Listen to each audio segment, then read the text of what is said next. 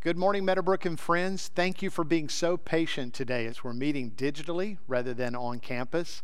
I thought it was important for us to take a couple of weeks as a pause on campus. Last week, we had a few of our ministry team in the worship area to contract the COVID 19 virus. And so we wanted to give just a pause for them to get healthy again and for our folks to be safe. So we will meet back together on campus on January 3rd. I'll tell more details about that in the coming uh, few minutes, but for now, just know that we'll be meeting digitally uh, for the next couple of weeks and we'll be back on campus on January 3rd. Now, some might ask, why do churches meet while COVID 19 is going on in their communities? And I want to just address that real quickly by sharing four reasons why churches meet during COVID 19. And the first is we are under a mandate of God to meet together. In fact, God directly tells us, don't forsake the assembling of yourself. So we have this mandate from God that we would get together and worship. And then, secondly, we believe that physical health is not necessarily greater than mental health or spiritual health, that God has made us in body, soul, and spirit to be one. And so all the aspects of our life are to be healthy. We don't elevate physical health over spiritual health or physical health over the emotional health. We want to be wholly healthy before God and before each other.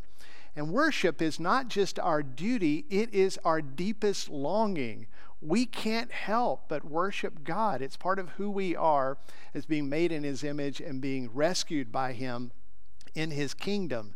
And then finally, just one I wanted to mention is that Christ is our life. If we live, we live in Christ. If we die, that's gain because we die in Christ. We are not fearful about death. In fact, death is our great victory, for there is no sting of death in Christ Jesus. To be absent in this body is to be present with Him. So we're not fearful of dying, it is the greater for us. Now, with that in mind, I want to just take a moment along with you, just pause and pray that God would give us wisdom and insight. We do pray for those who are battling COVID 19. Uh, we pray for their health and, and that God would draw near to them in the midst of their weakness. Would you join me in praying? Father, as the saints are gathered all around the community and beyond, we just recognize the unity that we have of your Spirit, the unity that we have in Christ. We have a commonality as the body of Christ, and we just join together our hearts in prayer. We ask, Lord, that Jesus Christ would be exalted, that he would be lifted in our thoughts and in our words and the intentions and our faith. And we pray, Lord, that that would be evident as we hear His word and apply it to our living. We pray as well for those who are struggling now, maybe with various sicknesses and diseases. We pray, Lord, in the midst of their weakness, that your perfected strength would be known. Specifically, Lord, we pray for all those who are battling COVID 19. We pray for your healing touch, that you would touch them in a miraculous way and they would have full and complete recovery more quickly than ever thought. We pray that you would give them that fullness. To the glory of Jesus, I pray. Amen. Now, let's take a moment and look to Luke chapter 1. We're going to begin in verse 57 and talk about Jesus Christ being the hope of the world. Christmas is helping us to discover and think about and uh, just be cheerful, filled with joy about the hope that we have in Christ Jesus.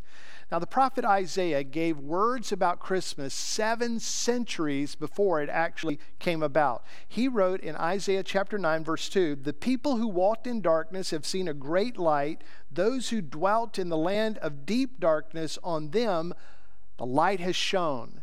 And what he's talking about there, he's speaking about the region of Galilee. And if you know that region, the people there are the place where the enemies would come from the north and not only take the land, but they would take the people captive. In fact, in Isaiah's time, he was thinking about the Assyrian crisis that would come. They would come and just decimate the land and and uh, take the people, and the Babylonians would follow them. And after Assyria and then Babylon, Babylon, there were many others that came in attack against Israel, and they would typically come from the north, and that was a real dark period in history. But Isaiah saw a time where a light would dawn and joy would be in the land of Galilee.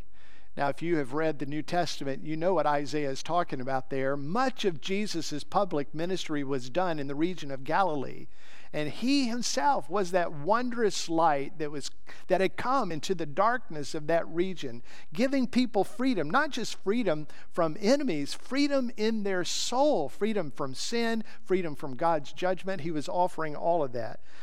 Before Isaiah, there, was, there were others, and then after Isaiah, there were prophets as well, and the last of whom was Malachi.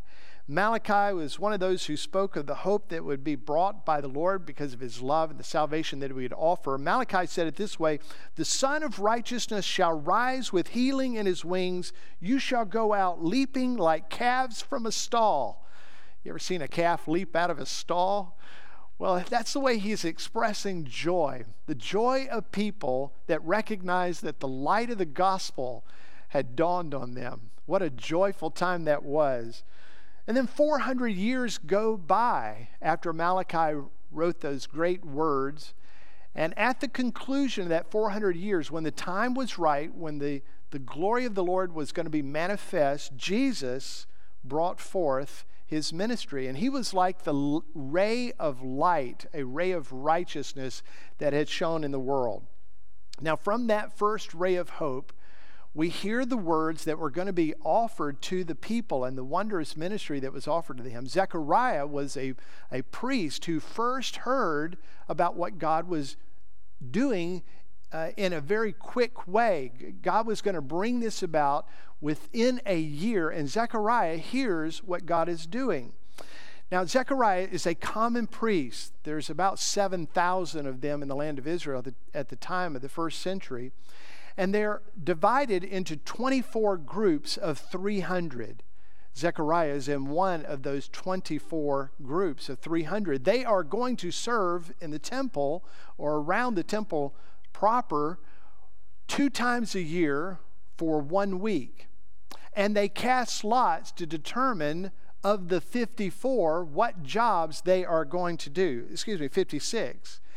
And Zechariah, at one point in his ministry, had the lot fall on him that is just the treasure of all those duties he got the opportunity to light the incense in the holy place. Now, that is something that everybody longed for. If you're a priest, you would long for that job. Not many of them got to do that just by the way that the lots were cast and the divisions of the groups and the number of people that were involved. In fact, it was so rare that if you ever did it, you were not going to be called again to do it. So, this was a dream come true for Zechariah. It meant that he would be in close proximity to the Lord in its Shekinah glory. It would be the most intimate expression of ministry that a priest could ever be part of. And Zechariah's time had come.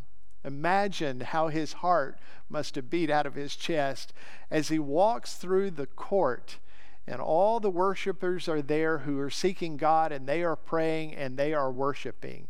And Zechariah would go through that court and he would enter the court of the priest where the sacrifices were being offered and the sins were being atoned for. And with trepidation, he would walk out of the court of the priest and into the holy place. And there in the holy place, he sees this magnificent wall of curtain, six inches thick, embroidered masterfully. And it protects all those around from ever entering into the Holy of Holies but he's just outside that in the holy place, a place that very few people have ever seen, much less walk in. To his left is that golden table of the showbread. To his right is the golden candlestick. And just before him is that wonderful altar of incense. Beautiful gold horned altar.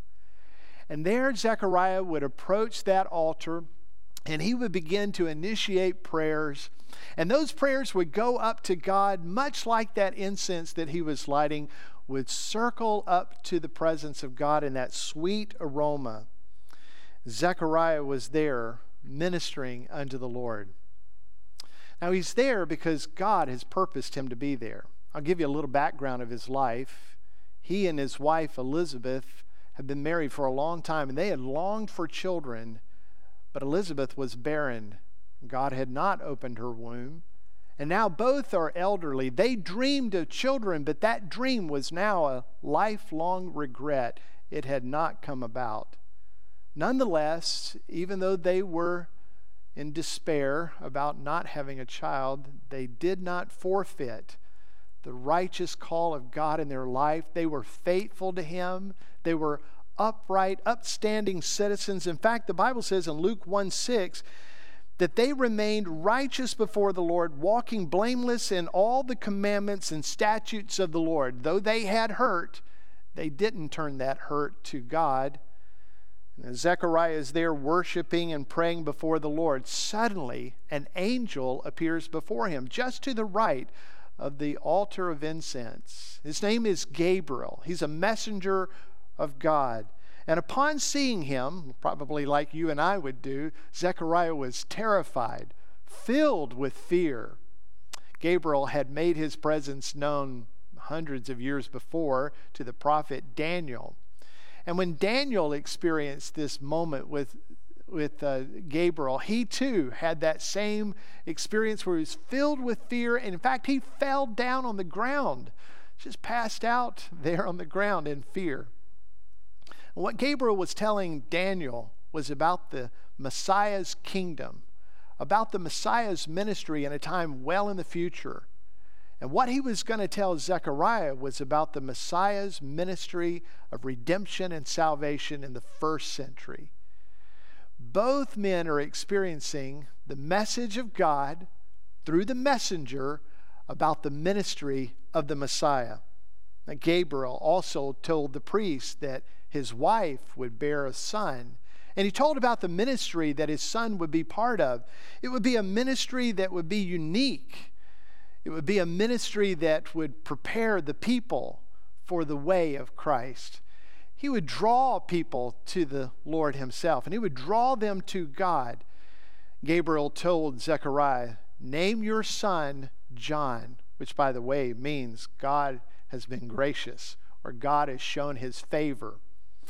Well, shocked and astounded by what he was hearing, Zechariah asked a question of Gabriel.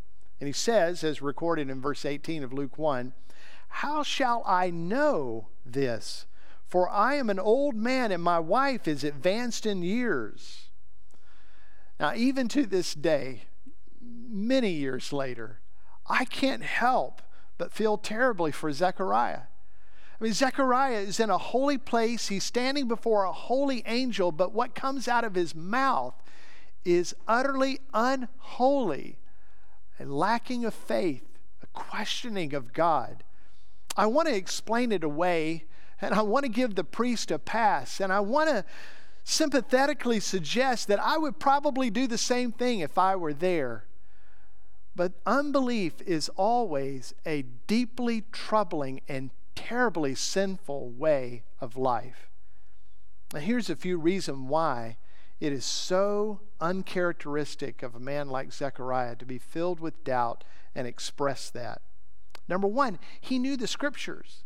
This was a man who was insightful to the scriptures and the way of God. And he knew the miraculous births that God had brought about that had been accounted for throughout the scriptures. Births like that of Isaac and Jacob and Joseph and Samson and Samuel all of which God miraculously brought about, just like he would miraculously bring about Zechariah's son John.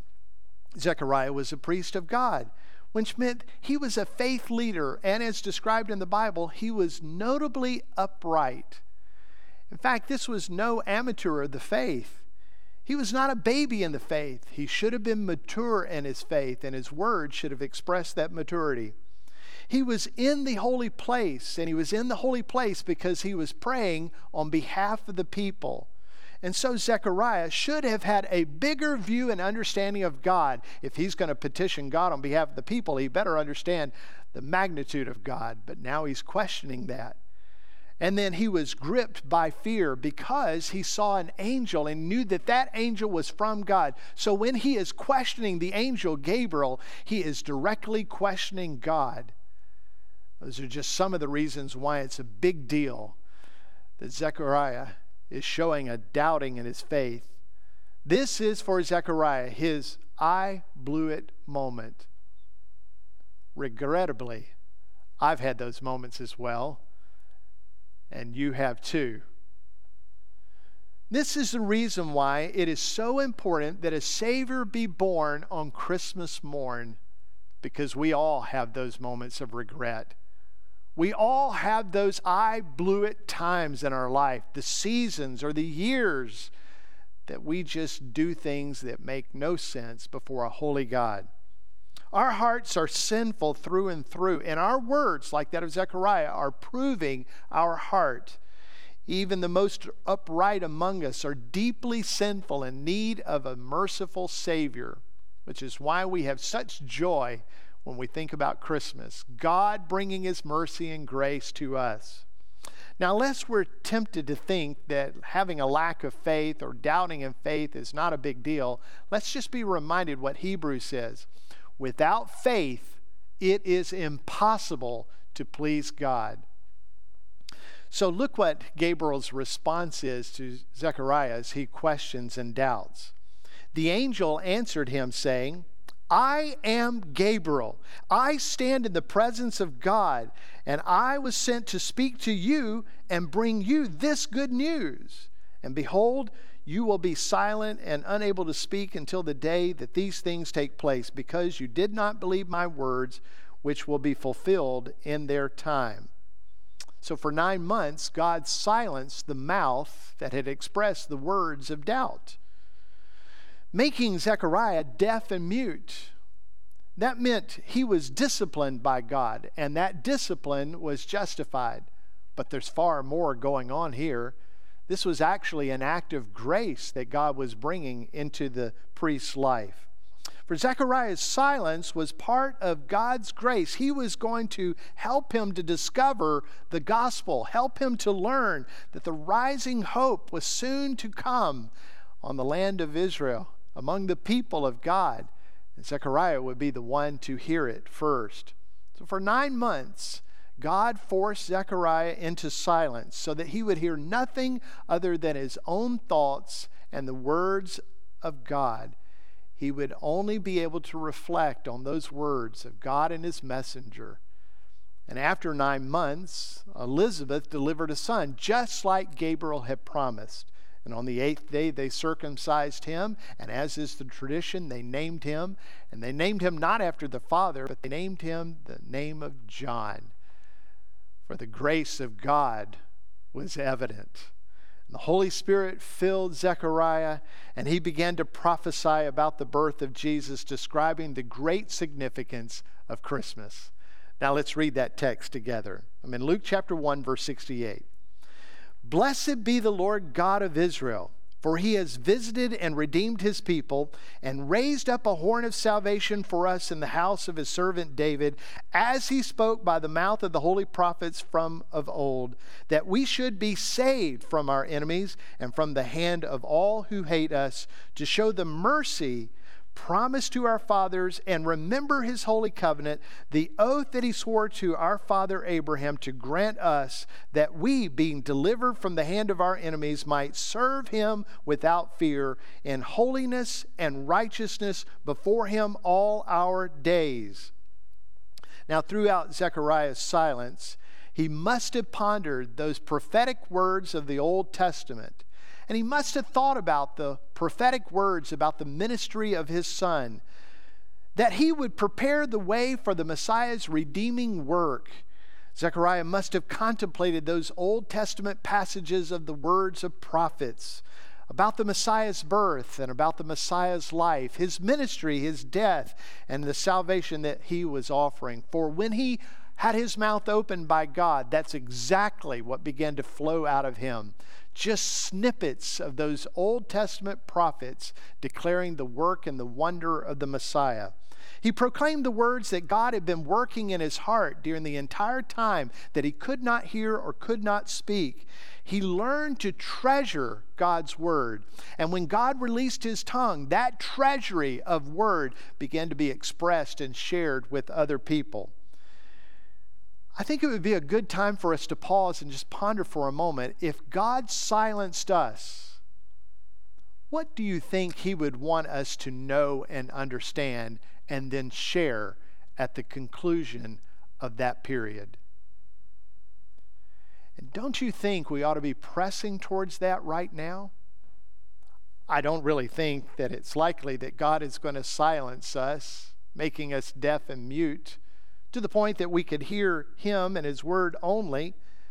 But that doesn't mean that we shouldn't silence ourselves before God. For the Lord says that we ought to be still before Him, that we might know Him, contemplate His Word, meditate on His Word, begin to grow in His Word and likeness and character of discipline, of fruitfulness. That silence is really important for us. It's a spiritual discipline. One pastor and writer, John Piper, writes about silence in this way. He says, and I quote, if we don't seek out silence, we will probably not feel the stupendous significance of God's work in history, the history of our lives. It would be rare to be gripped and moved deeply in a noisy room there is a close correlation between stillness and the sense of the stupendous. Now, let's remind ourselves that when God disrupts our lives, He's intentional. Silence that Zechariah had brought into his life was a major disruption. What I've been encouraging us to think about is just being quiet before the Lord so He doesn't have to silence us. But I can tell you what the Lord does regularly he brings disruption to our life. We think things are going one way, and God will disrupt them and bring a totally different direction. He will force us to ask, God, what are you doing? God, where are you? He's very intentional about those times. In fact, in those times where He's disrupting our lives, He is very much at work. And I would say in those periods, we ought to be focusing on God more than we focus on the disruption. I don't think it's by accident that on this day I'm communicating from this passage of Scripture, talking about the nine month disruption that Zechariah had. Here we are, nine months into a major disruption in our life, COVID 19. And we ought to be asking, Lord, what are you doing? What is your intentionality? What is your purpose in the midst of COVID 19? Since March, the world has been disrupted. Everything is different. People are isolated and routines are altered. For nine months, God is literally shaking the world from its standards. Are you seeking Him? Are you reflecting on His activities in the midst of this? Are you spending time with Him? Are you being quiet and still before Him that you might know what God wants you to know and understand and have faith in and share with other people? Although He hasn't made you or me deaf, He has certainly altered our lives. He has certainly altered the way that we have capacity to do things. And in doing so, He wants us to seek Him and His presence and to know His Word. For Zechariah, the nine months of silence gave him opportunity to have spiritual renewal. And at the end of the time, Zechariah was a different man. He was a man who treasured the Word of God who communicated the Word of God as he was filled with the Holy Spirit of God. And as he was filled with the Spirit of God, God was giving him understanding to his Word and the salvation ministry that the Son of God would be bringing to all the world. Now, notice what Zechariah is learning from God in this period. These are some of the lessons that I think we ought to be learning in 2020. I'm going to give you four of them. The first, Zechariah was learning that Jesus is our Redeemer. He says in verse 68 Blessed be the Lord God of Israel, for he has visited and redeemed his people. Now, before Zechariah's time of silence was over, he wouldn't believe that God was going to give him a son. But now, not only does he believe that God is giving him a son in his old age, but he believes that the Son of God is coming to redeem the world. In fact, so certain is he about the coming of the Son of God that he speaks of it as if it has already happened. He speaks of it in past tense, saying, The Lord has visited, the Lord has redeemed his people. It's as good as done, Zechariah is saying. Visited is a word that describes that 400 year period of silence between Malachi's writing about the sun coming to cast its rays of righteousness on the world, that 400 year period in which God had brought about his conviction, he had withdrawn his presence, but everything was changing. Hope was coming. And Zechariah says, God is visiting. God has visited. And in his visit, God is redeeming. The purpose of God coming to earth by his Son was to redeem his people. And he still seeks to redeem people. He's still seeking to seek and save the lost. And Christmas is the time in which God introduces that. Christmas is a reminder that God has come to visit the people in order that he might save them as you think about Christmas, there's a lot of things that the world wants you to think about, but I pray you'll be thinking about God's great salvation that He's offering to you and to all people who will call upon Him to be saved. To redeem means to buy someone back, to buy them out of captivity, to buy them out of slavery, to release them, to provide freedom for them, to make it that they might be new. This was God's purpose. Jesus would pay the price on the cross of Calvary. He would pay the price for our freedom from sin and freedom from judgment and even freedom from death. Jesus had come to pay the penalty of our sin, to satisfy the wrath of God that was against us because of our sin. Jesus had come to visit and to redeem. Zechariah understood that. In the midst of COVID 19, Christmas 2020, God wants you and me to know that Jesus has come as a redeemer. Secondly, Jesus has come as the horn of salvation. What that means is that he has come in the strength of salvation. Now, I'm not belittling the vaccine that is soon to come, but I just want to remind you that the vaccine is not the strength of our salvation. I will be getting the vaccine when it's available to me, whenever that is, months down the road. But Jesus remains my lasting hope. My hope is not in a vaccine. My hope is not in an individual. My hope is in Jesus Christ.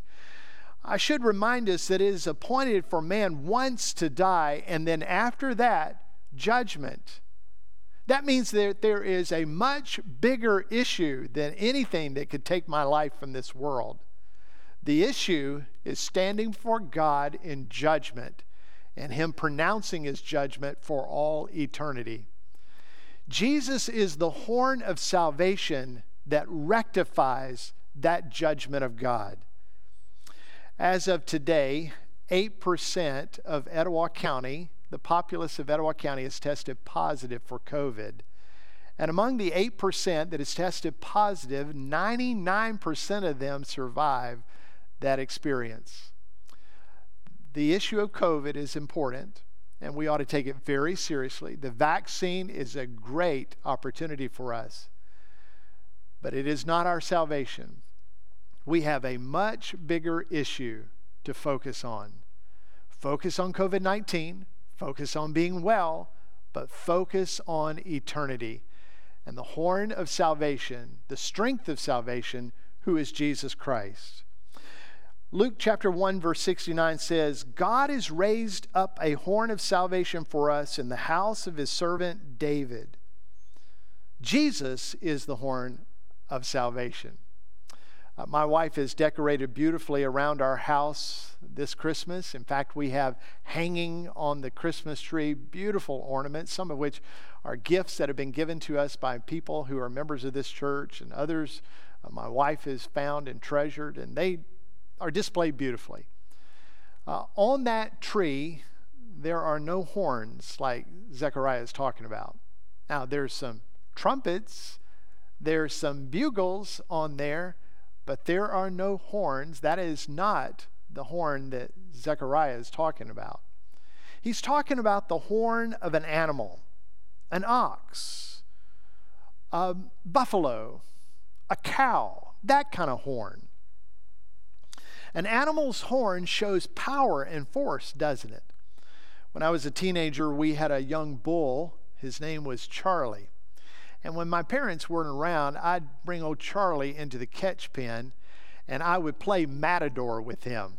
I would dance in front of him and get him a little antagonized and he would snort around and he would throw his head around and he would hit his paws on the ground and every now and then I could convince that little bull to run towards me as if I was going to be a matador really, I wasn't a matador as much as I was a rodeo clown.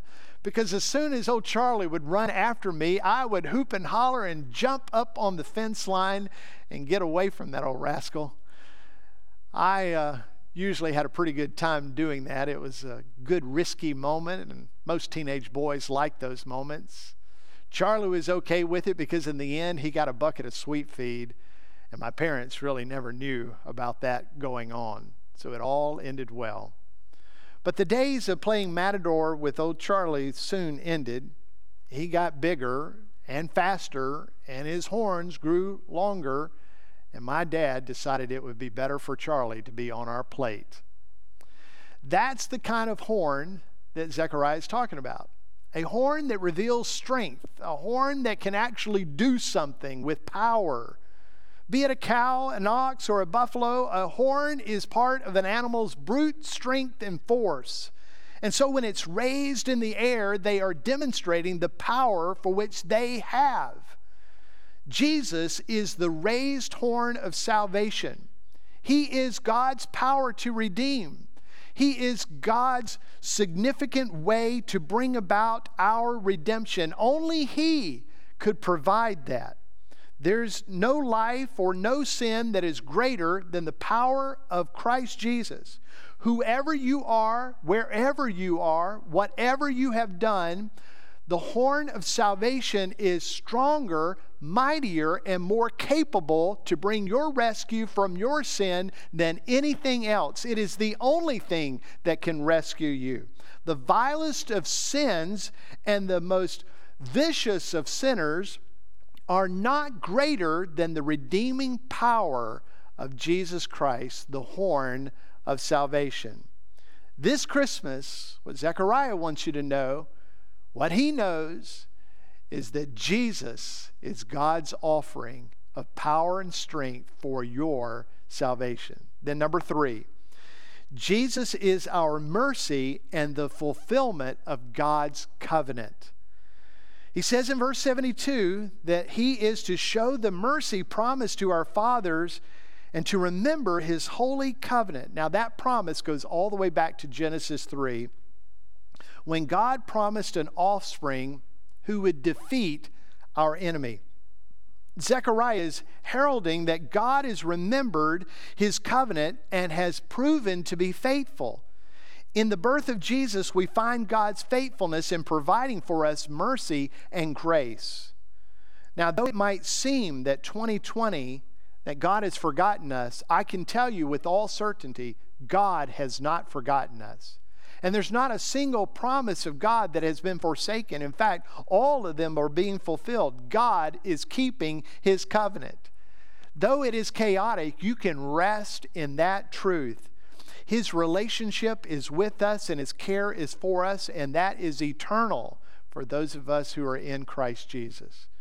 God is, in Christ Jesus, our mercy, and Jesus is the fulfillment of God's covenant towards us. And then, number four, Jesus delivers us from our enemies, allowing us to serve without fear in holiness and righteousness. In fact, that's almost verbatim in chapter 1, verse 74 and 75. Now, 2020 is a year of chaos, it's a year of sickness, it's a year of disappointment, it's a year of fear. But we need to know and understand the truth that Zechariah has come to conclude. Because of Jesus, we can serve God without fear, and we will be delivered. In the end, we will be delivered. God's aim in raising a horn of salvation is not just to, deliver, to liberate us who are oppressed, but He is creating in us holy and righteousness. He's making us to be able to be living without fear because we are in relationship with Him and hold the salvation that has been entrusted to us. And He raises us and shares with us His glorious victory. Jesus is the horn of our salvation, our hope. He has won the salvation, the spiritual war that we could not win, and offers that victory to us. And that enables us to live without fear as the mighty horn of our salvation, we can have confidence in Him and we can live without fear as we minister side by side with Him. Now, that's what Christmas is affording us. Christmas is more than just giving gifts to one another. It's more than lights and decorations. It's more than great food and gatherings. Christmas is so that you and I might grow in confidence that we are belonging to God for those of us who have faith in Jesus Christ. Christmas helps us to remember that we are to be purposefully quiet before God. That sounds so odd at the time of Christmas, doesn't it? But to be purposefully quiet, to hear and to know God's word, to understand it, and to share that word with others. There's going to be people who will come around your house, or maybe you'll go to theirs, or maybe you'll meet digitally, much like we're doing today. Know God's word, understand God's word, and share God's word with them that they too might walk in the victory of Christ with his salvation and walk through life without fear. We can have confidence this Christmas. Now, would you pause and pray with me? Lord, as we contemplate the wondrous words of Luke chapter 1, and the beautiful way that you describe the ministry of Jesus to Zechariah. We bless you for that passage. And we take with greater confidence that word that has been treasured to us and the salvation that has been afforded to us. We want to walk in the righteous ways of Christ because he has made us righteous, and we want to walk with confidence without fear in these days. So help us, God, that we might be faithful. And Lord, without a doubt, there's some who you have brought into this hearing that they might understand the need for a Savior, that they would understand the need for mercy and grace on this Christmas season, that they will one day stand before you and they will address every action and every word ever done or spoken. We pray, Lord, that as they stand before you and all of your holiness, that you would usher them into your presence with the shed blood of Christ Jesus, cleansing them and giving them forgiveness. I pray that today would be a day of faith for them, that they would renounce their ways of sinfulness and come to the ways of righteousness in Jesus Christ. That they would deny themselves, take up the cross, and follow after you. That this would be the day of salvation for them. And I pray, Lord, that as they walk righteously with you from this point forward, that they would walk with confidence and not with fear. To the glory of Jesus and for the good of the people, I pray this. Amen. Hey, if you're making a decision for Christ today, we'd like to hear from you. You can respond right now by a simple email at info at mbchurch.com. Let us know what God is saying to you and your response to Him. Or if you're watching on Facebook, you can get into a quick exchange with the person who is hosting this this morning. Give us an opportunity to pray with you and encourage you about those decisions that you're making. I want to give our church family an opportunity to know an update on our building. We moved in, as you know, last week and looking forward to January the 10th when we will have our dedication service. I want to tell you about how great God has been in raising up all the resources through you. Right now, we are $8.4 million into our $8.6 million goal. That means that we're just barely over $200,000 short of having the entirety of the project paid for with the cash that you have been raising. So thank you for what you're doing.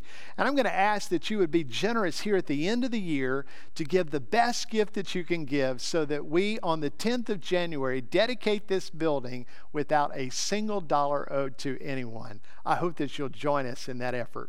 Now, let me remind you next week will be digital again Unfortunately, we will not be having our traditional Christmas Eve service, but on this campus, we'll be gathered again on January the 3rd. We'll be back in the house worshiping the Lord and looking forward to that opportunity. And then on the following Sunday, on the 10th, we'll have our great dedication service. I hope you stay well. I hope you communicate well the gospel that you know. And I pray that the Lord would give you a season of being quiet before Him in His presence, that you might grow in the knowledge and understanding and in the message of the gospel. Father, as our people are leaving this digital service, I pray your richest blessings on them. In the name of Jesus, amen.